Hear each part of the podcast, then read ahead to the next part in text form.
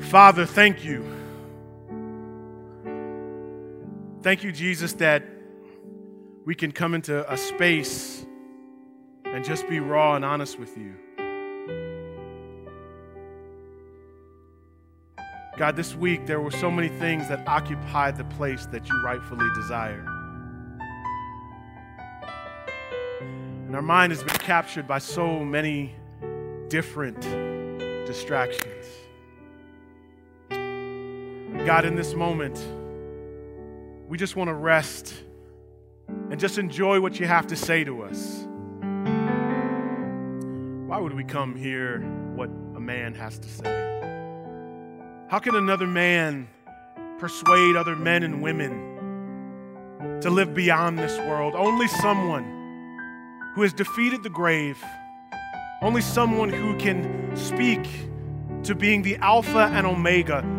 That is someone I want to hear from because he is able to give me insights as being the creator of the world.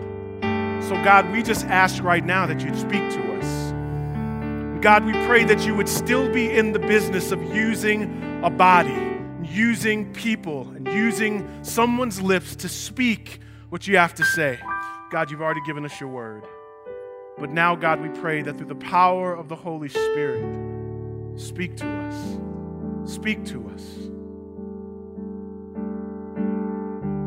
God, I pray that we are all praying that prayer right now. God, speak to me. Speak to my situation. Speak into my season.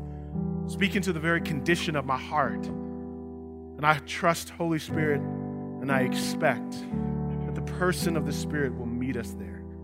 In Jesus' name we pray. Amen. Amen. Well, thanks uh, for coming out today. I am the pastor, James, and uh, if I haven't had a chance to meet you, I hope to get a chance to meet you right after church. We'll give you an opportunity uh, to meet us in what we call the backstage pass. We'll tell you about that in a little bit after the service. Do want to uh, help you be aware of our December 20th service which is our Christmas service. Um, we're calling it Hope Revealed. And uh, we really pray as we've gone through this series and we've talked about being stuck and being in seasons and situations where you're not really sure how God is going to come through. Uh, I think there's a lot of people who are struggling with hope today. And so we pray that you get a chance to come out to that Christmas service. That's on December 20th. We'll also have the kids. The kids will be doing some music, and uh, it'll be a fun time. Well, we're in this series uh, called Stuck, and the reason why we're in it is because if I were to ask you the question, where do you see yourself in the next five years? That's a question that for a lot of us is exciting. It's, it's anticipation. But if I were to ask you a question and flip that around and ask you, are you where you thought you would be right now? Is life what you thought it would be right now. For many of us, that'd be a painful conversation. And that'd be a conversation that we would need to unpack. And if you're not there in this season of your life now, most likely you will reach that point. Because we all dream. We're all told different things as we're young people about we can be anything. And then we hear verses like, You can do all things through Christ who strengthens you. So we begin to dream and we begin to believe that God is going to help bless this dream that I have. And He wouldn't have given me the desires if He wasn't going to be able to be able to see it fulfilled. And yet, for many of us, life meets us with some disappointment. So the question we're asking is what do you do when life with God hasn't met your expectations? What do you do? Not how do you feel. You most likely feel jealous. you most likely are struggling, some of us, with resentment. Some of us may feel disappointed. And you're tempted, even though you don't want to, you're tempted to compare your life to other people's lives. And they have the family you thought you would have at this. And they have the health that you thought you would have at this point. And that issue of comparison is just is at your soul. And so you're disappointed in you and in some ways, you may be disappointed in God Himself. And if you're not there in this season of life, there's a very good chance at some point you'll get there. And so that's what this series has been about. But as we, as we preach on this, um, you know, I've had a lot of feedback from people. And, and a lot of people have said, this is exactly where I'm at. And I think if we were to get to the raw truth of some of these feelings that we have, I think that we have to be honest and say to ourselves, where I'm at right now, I cannot see how anything can, good can come from this. And then sometimes we're honest and we ask ourselves, really say to ourselves, there's really no point to continuing. That if we were to get into the quietness of your heart, there's some dark thoughts you probably have had. There's some dark seasons that you've been in. My daughters, they have this new, new word they say, uh, seriously. So I, so I say, go, you know, go to bed. They're like, seriously? You know, that's their new thing. I thought about it, and even though we might not say it, I think that's kind of touches at the way we feel. Like you walk into work and it's the same boss that you had, and they're kind of asking you to do things that you know you can't do, and they're like, they don't like you, but they don't really say it, and you're like, seriously? Seriously, like, God, this is the relationship of, uh, like, work relationship I was going to have? I mean, and we said this last week. I mean, you're, you're not married, but people that you know are married, and then you go home for Thanksgiving, and people are like, oh, you're a good catch. And you're just like, geez, this is the question that it racks my soul. Don't ask me why I'm not married. This is the whole thing. Like, I'm asking myself that question. or you're in your marriage and, you, and there's three versions of them, and you know it, and you're just walking in, and you're like, what am I going to deal with today? I already know, I already know this song and dance. And marriage is not what you thought it would be. And then someone told you having kids makes it better, and we all know, praise God, that's a lie. Then you had the kids, and you're just like, oh man, and life isn't just what you thought it would be. And there's a very good chance you're disappointed. So that's why we're in this series. And if you're not there today, prepare your heart. Because secretly, there may be another circumstance you're setting your mind up that you presume will be your good news. Like marriage will be your good news, or kids will be your good news, or a new apartment will be your good news. So I just want to prepare you now for when you move in or, or when you get with her or get with him or you end up being as academically prowess as you thought you could be and then you get the job and you don't like it. I just want to set you up now with the real good news. One of the things we said last week was that God's silence does not equate, oh, the first week, God's silence does not equate to his absence. And we talked about John, John, who Jesus said not only he loved, but he also said was the greatest person that ever lived, and yet he ended up beheaded.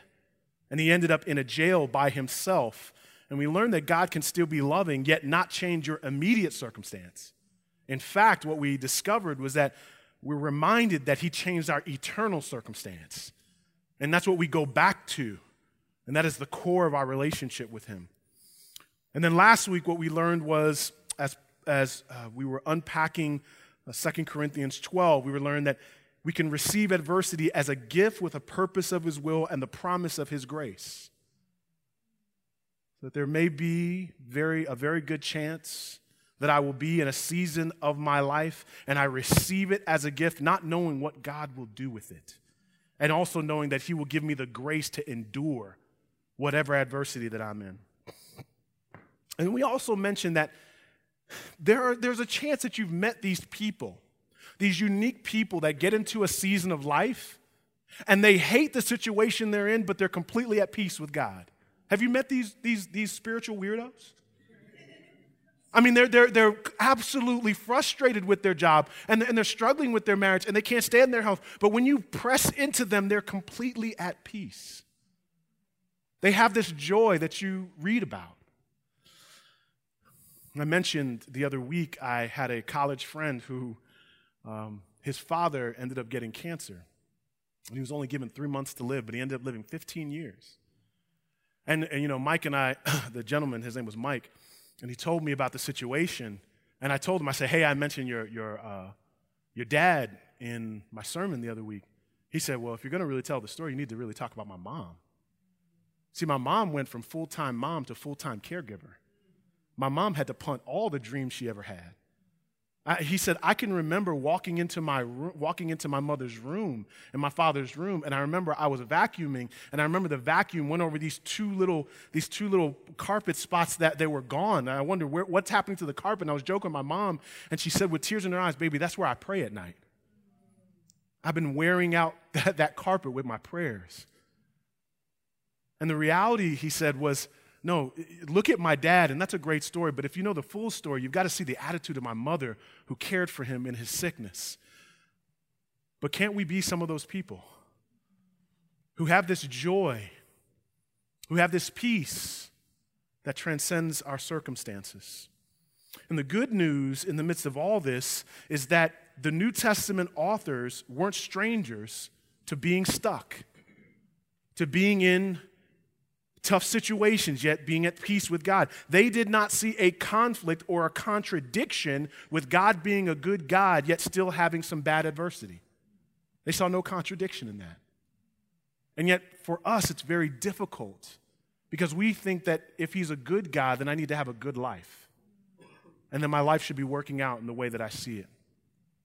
And so we're going to look at back, we talked about the Apostle Paul last week. We're, we're going to talk about Paul again because he is a great picture of someone who was able to endure while being stuck.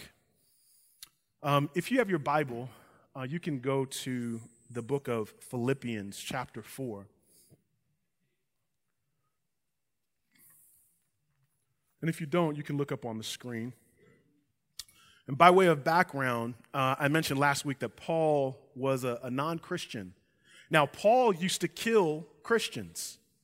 Now, I know we're, we're throwing around the word terrorist quite often nowadays, and people are trying to define who a terrorist is. Paul was a terrorist. Paul tried to kill Christians, he tried to commit genocide. He used to get authority from the government to go out and kidnap Christians, and he would, he would just sit around, actually gather the coats of people that would kill Christians. So this was a terrorist, but Paul gave his life to Christ, and he went from being a terrorist to being a missionary, someone who spreads the name of Jesus. So he had a complete transformation. And Paul, in the midst of his missionary journeys, 10 years into his missionary journeys, something happened. Last week we talked about how he had this, he had this, uh, he had this ailment. Well, something else happens to Paul. Paul ends up in prison for doing nothing but spreading the name of Jesus. Now, here Paul went and put Christians in prison, killed Christians, but now he is in prison for spreading the name and the fame of Jesus part of the context of the time is there was an emperor named Nero. Now, if you know anything about Nero and if you want to do any research on Nero, one thing to note is that if you were coming up against Nero, you were essentially a dead man. He had no problem killing Christians. This was his MO. So now Paul is in prison by Nero, and for the most part, game over. If Nero puts you in prison, you're about to die. And if you were to read the full context of the book of Philippians, he even mentions how he presumes this might be it for me. His dream was to be this global missionary and to travel all around the world telling people about Jesus. And here Paul has this tension. I want to be able to spread your name and your fame. I have this dream of going across the globe, and now I'm in prison for doing the very thing I thought you wanted me to do. Crazy thing about Paul is I think we put it up there. Paul writes what are called the prison epistles. These are letters that Paul wrote while he was in jail. And while Paul could not travel, he would actually write letters to places that he had been. So he ended up writing um, you know, Ephesians and Philippians and Colossians and Philemon. And that may not resonate with you, but, you know, the whole concept of loving your wife like Christ loved the church, he wrote while he was in prison. And he wasn't even married. How about that? The power of that is that while he was stuck, he was still faithful. While he knew he couldn't do what he dreamed of doing, he, do, he did what he could do. He was faithful in the context he was in. And now we are blessed because he could not have known that writing that letter would now be in this book called a Bible, and thousands of years later we'd be reading it. He couldn't have known that. And so there is some imagery of what do you do when you are stuck? What do you do when life with God has not met your expectations? And Paul gives us this imagery. Look in Philippians chapter 4, verse 10. This is so funny. Philippians chapter 4, verse 10, Paul says it this way I rejoice greatly in the Lord that at last you renewed your concern for me. Indeed, you were concerned, but you had no opportunity. Now, what he's talking about when he says you renewed your concern, he's talking about a care package that was actually sent to him. Now, understand, prisons at this time are not prisons of today. Prisons of today, you have Time Warner Cable, you can watch the game, you can get your menu right. If you were in prison at this time, the only people that fed you were your friends. The only, if you got cold, if you wanted a scarf or a cloak, it was from your friends sending you a care package. If you were going to eat, it was because of your friends. So you would think the urgency of a care package is at the top of his mind. I know in my ministry right now, in my life, that's where I would be. How am I going to eat? What am I going to do when I get cold at night? A care package is a big deal. So he's like, Listen, I'm glad you renewed your concern for me. Thank you so much. But look what he says in verse 11. He says, Indeed, uh, in verse 10, he says, Indeed, you were concerned for me, but you had no opportunities to show it. I, now, and he has no reason to do this except to try to teach them a deeper truth. I'm not saying this because I am in need. Well, you are in need because you need to eat. But he says, in essence, I want you to know that if you had not sent a care package, God would have still cared for me. I just want, and you know, it's funny because he's kind of like, don't get it twisted, I don't need you, kind of. He's kind of saying that. And we only hear people say stuff like that when they're bitter, right? Like when they leave you and they break up, and it's like, no, I'm good. I'm content in the Lord. I don't need you. But he didn't need to say this because he was bitter. In fact, he had been blessed by them. So there was nothing negative in what he was saying. He's trying to teach them a lesson. I know that you thought, hey, how is he going to eat? But I just don't want you to get it twisted. If you couldn't have sent it, if you didn't send it, I'd have still been good.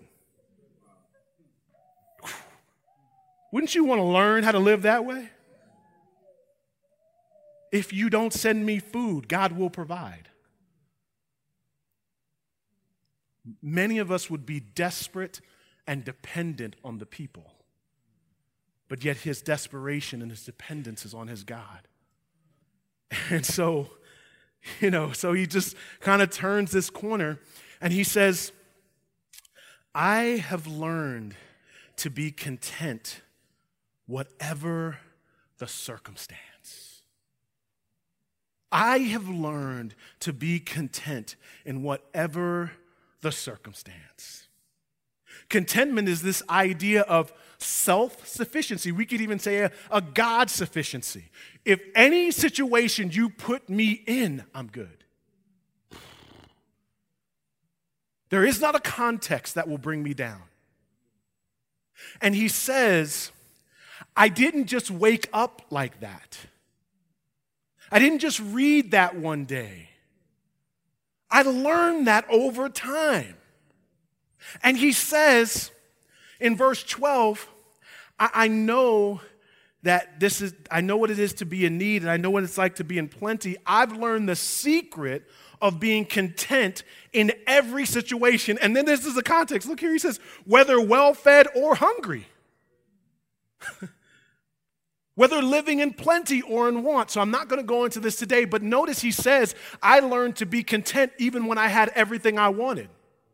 So that so just key word for you if you're struggling with rent and you're like it'll be a great day when I double my salary. He's saying even if you double your salary, there's still a need for contentment when you have abundance. So just keep that in mind. Put that in your pocket for that day. I know it's a struggle right now. He says, "I've learned the secret now." This is where it is really fun to be able to look into how certain books are written and certain languages that are there when he says, I have learned the secret of being content, learn the secret of being content is all one word. And that one word is the kind of word that, if I said it, you know, um, my friend Rasul, he's, he's a UPenn grad, so he knows all these big intellectual words, you know what I'm saying? But it comes out of him naturally because he's really smart and all that, you know.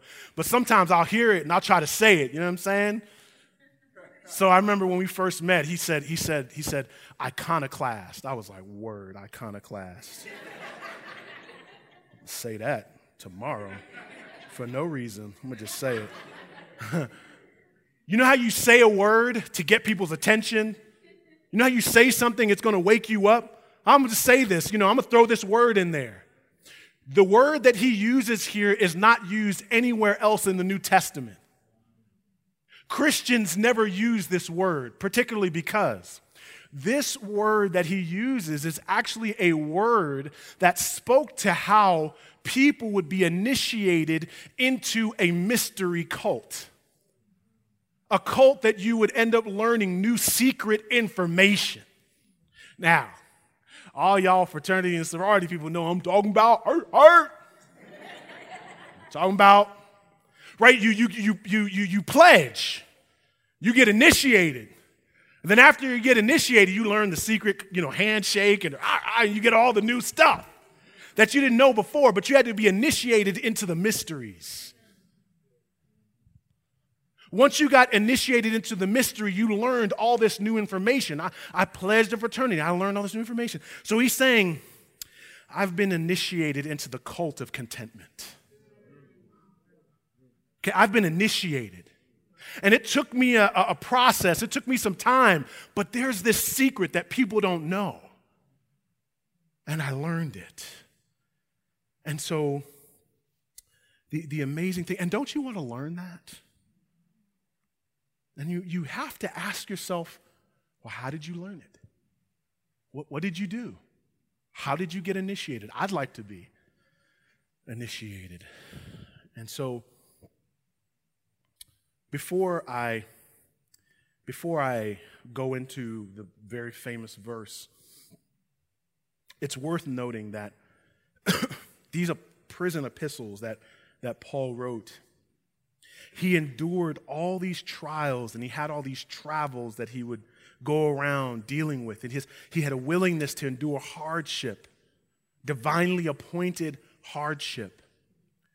And yet he, he could have never known that this letter that he was possibly writing to about 40 people would be blessing us today.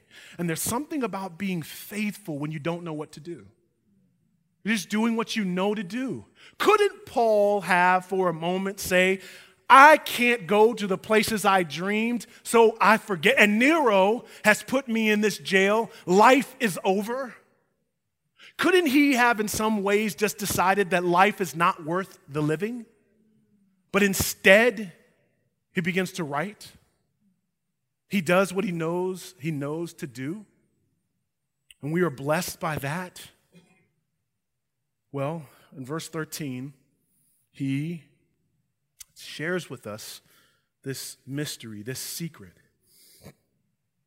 He says, I can, verse 13, he says, I can do all this, or some would translate it all things through him, and some people put Christ, who strengthens me or gives me strength. We all know verses that are misapplied.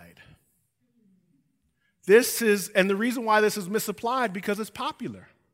Anything that's popular is going to be used by everybody. You know, I knew this verse before I was walking with the Lord. I can remember getting high and be like, you know, dog, Christ through you, dog. He'll strengthen you. Why did I do that? Because at the end of the day, I wanted to do what I, I remember being on a football field and we're like, through Christ, and we're all quoting this verse. It is a misapplied verse. It's, it's, it's not used in the way that he intended it. We're, I'm talking about, yo, I want to get that job. Or I'm talking about, yo, I want to win this game. Paul was talking about surviving. Paul was like, I know if you don't send me food, I can still do it. So just context means everything. Praise God. Hallelujah. This image that he gives us, I can do all things through Christ who strengthens me. I just want you to key on one word, and it is the word give. It is not the word I can. And part of the problem is that we look at a verse like this and we're like, I can, I can do anything. Yeah. But it's not I can. It is that He will give me strength. He will strengthen me. Whatever circumstance I am in, wherever I am depleted, He will give me the strength that I need to endure. He will give it to me. That is the beauty of this text is that I will be given a power that I could not have on my own. But you ask yourself, what is the access? How do I get initiated into this? It begins not by saying I can, it really begins by saying I can't. I can't anymore. Now I'm single. And, and, I, and, and I'm just, I'm, I'm tired. I just, I'm not going to front anymore. I want to be married. I, I'm, I'm just, I cannot deal with this job anymore. It is frustrating. It is wearing me out. My health, it is just every day, it's something new. I am completely being destroyed by my circumstances. You already, I've even seen the hashtag, I can't. But we need to add a new hashtag, he can. Oh, yes, I can't. I can't anymore. I don't have the power anymore. I don't have the strength anymore. But it is in addition to that saying He can. And that it is believing that He will give me the strength that I need. The mystery of contentment comes when we realize that all my resources are depleted, but though I don't have resource, God is the source. It is in Him. It's in Him. You've heard all the songs, you've sung them, you know it's in Him, but it is believing that when all things have failed, it's still believing. It's trusting anyway, it's having faith anyway. And if you are single and someone says to you, you should be married by now, no need to front. I'm struggling with this, but God will get me through it. I can't anymore. I can't pretend, but He can. No matter the context, this should be our mantra. He can. He can. This is where we get our strength. This is how we endure. And Paul's life is a picture of to us of having to endure any and every situation. I wonder if you would, just for a second, think about the very thing in your life that is bringing you the most discontentment. What is that thing? I've tried to litter this with examples, but what is the Holy Spirit pressing on you right now to help you to see where you are discontent? What is that place? What is that thing? That thing that is capturing your attention and your affection. Here's the truth at the center of that discontentment, that is the epicenter of where God wants to work right now. He wants to do something that you know you can't do in and of yourself. And if you would not only give Him whatever condition it is, but trust Him he is pressing on you right now to trust Him. It is there He wants to be trusted. It is there that He does not want you to give the same platitudes of, oh God, I know you can do it. He wants you to truly believe He can. And He wants you to wake up in the morning and you can, with clarity, say, I can't. You can, and you can through me. Through me. It is through me. You're going to use me. And you will bless people through me. And it is in this moment that we begin to understand this mystery of Christ in us, empowering us, giving us power. Power available, power to strengthen us. Whatever condition or whatever situation that we're in, that is where God longs to work. And there's no need to play pretend. But it is in this moment and it is in this season that God wants to speak. You know, um, don't you say things to yourself in the morning? Oh my God, another day. Don't you say things to yourself in the morning? Don't you say something when you walk in the house and you're tired of him or her? Don't you say something when you look at yourself in the mirror? Don't you say something when you walk into work and you're dealing with the same things again? Don't you say something in your mind? Could it be that we need to start saying, I can't, and you can, and you can through me?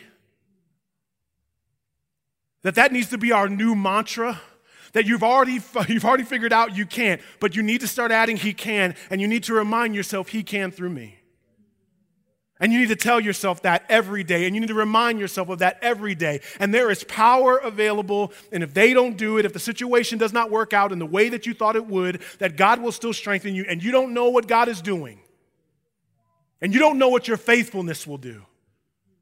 You don't know what your faithfulness can produce because we serve a Christ, a Savior, who, while everyone was telling him he was a fool, and if he was so powerful, he could get down off that cross, but he knew, I'll just be faithful to what I know. I know, I know, I know I am to die. I know I am to take on this cross, and it is through Christ, it is through Christ that he carries this cross. He goes on this hill, he dies for our sin, and it is because of his faithfulness that we now know Christ.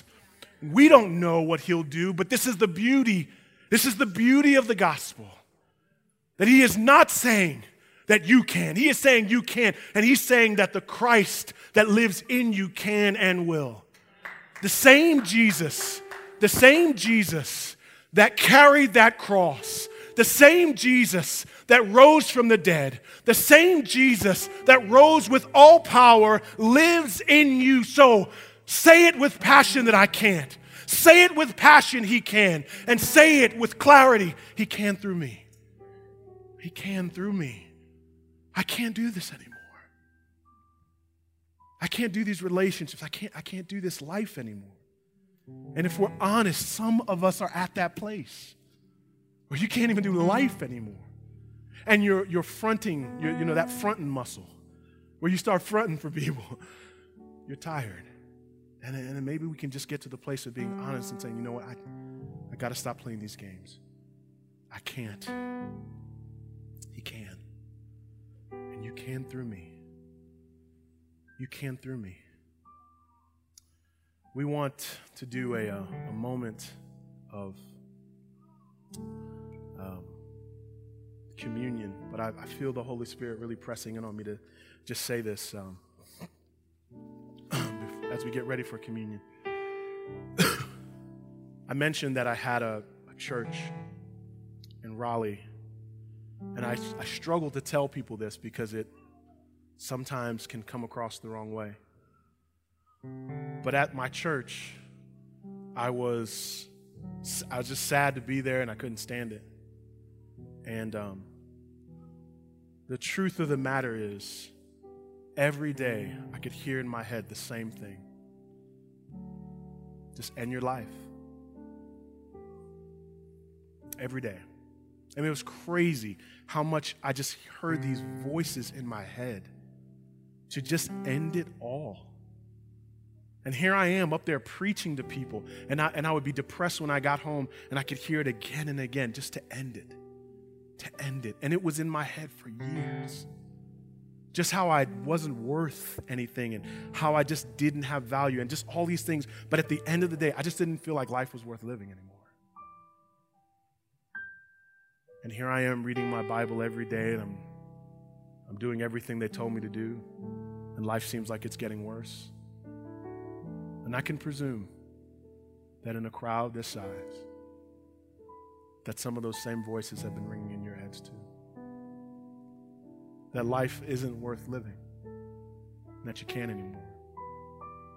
And some of you, though you may not have enacted a plan or thought through a plan, you're wondering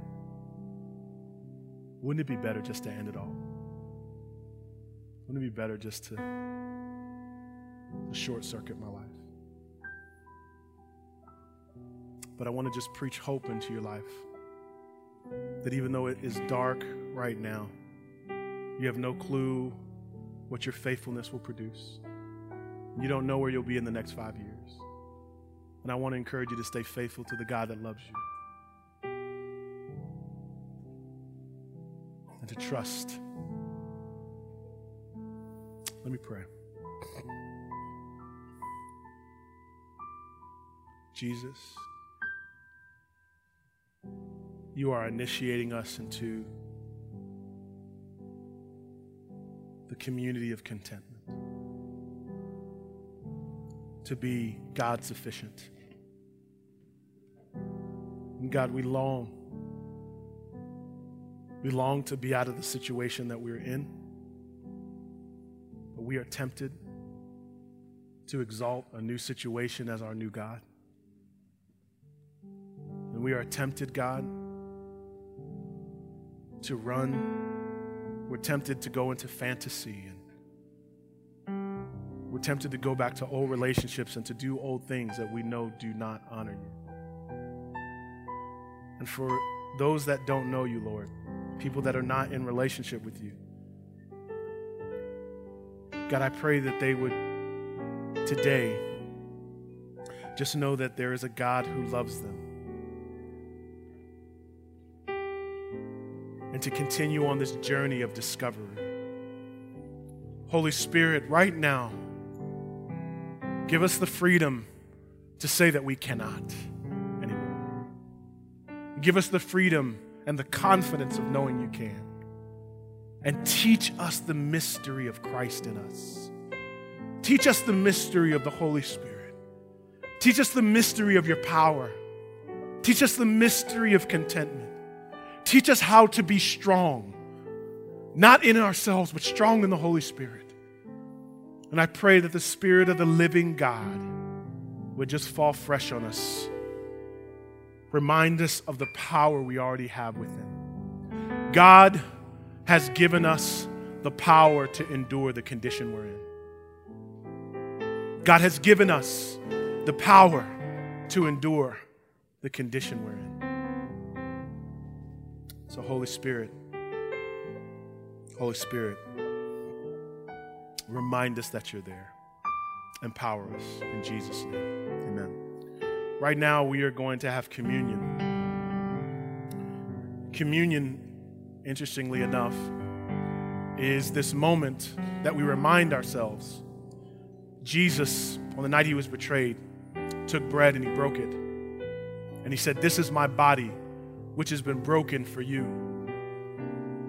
He said, Take and eat. He also had a cup. He said, This, this cup is the new covenant in my blood. Take and drink. And in so doing, we are proclaiming the Lord's death. And today, if you are on a journey, wherever you're at spiritually, it is okay for you not to feel pressured into taking the elements. This is really a moment for those who believe that the Holy Spirit, that Christ lives inside of them. And this image right now is the picture of the promised Holy Spirit, Christ in us, empowering us. And so, as you take of the cup and as you take of the bread, I pray that even as you swallow and you drink, it is a symbolic picture of not being alone. and it is a picture of the power that lives inside of you. Um, we are going to have a moment where the worship team will come up. What we like to do here is we know that this is kind of a moment between you and Jesus. So feel free to come, and when you take the drink, drink in your own time. When you take the bread, eat the bread in your own time. But do whatever business you need to do with Jesus right now. Allow this to be a moment with, between you and your God. One of the last things I'll note is that in Matthew chapter 7, it talks about before you go and give your gift at the altar, make sure you are reconciled with your brother or sister. This really is one of the most intimate moments we have with Jesus. Yet the scripture tells us, how can we love God yet hate our brother? And so this is really a moment not only for us to grow closer with Christ, but it is also a moment for us to grow closer with one another. If you feel like you have unreconciled relationships in the body, if there are people that you need to do business with, that you have an account with them, there's something that needs to be dealt with. This is really the moment to do that as well, for you to be reconciled. And we've had many people come to us and tell us, man, I'm so glad you reminded me of that. We walked in here and we had some issues and we talked about it before we took communion. Or we didn't even take communion that day because we had to talk. Let me pray. Jesus, I just pray over these elements. They are not your actual body, they are not your actual blood, but they remind us of what you've done for us. For those who feel that they are they couldn't get po- couldn't get farther from God. Today is this picture of how he wants to be close. God, I pray that you for those that are not certain of their relationship with you, I pray, God, that today would be the day of salvation and that they would trust you and depend on you feel the freedom to t- talk to someone and tell them that you want to go deeper with Jesus. Now, God, bless these elements and bless this moment. In Christ's name we pray. Amen. Again, as we sing, uh, let us stand. You'll just come up in your own time as we sing, take the elements, and do business with your God.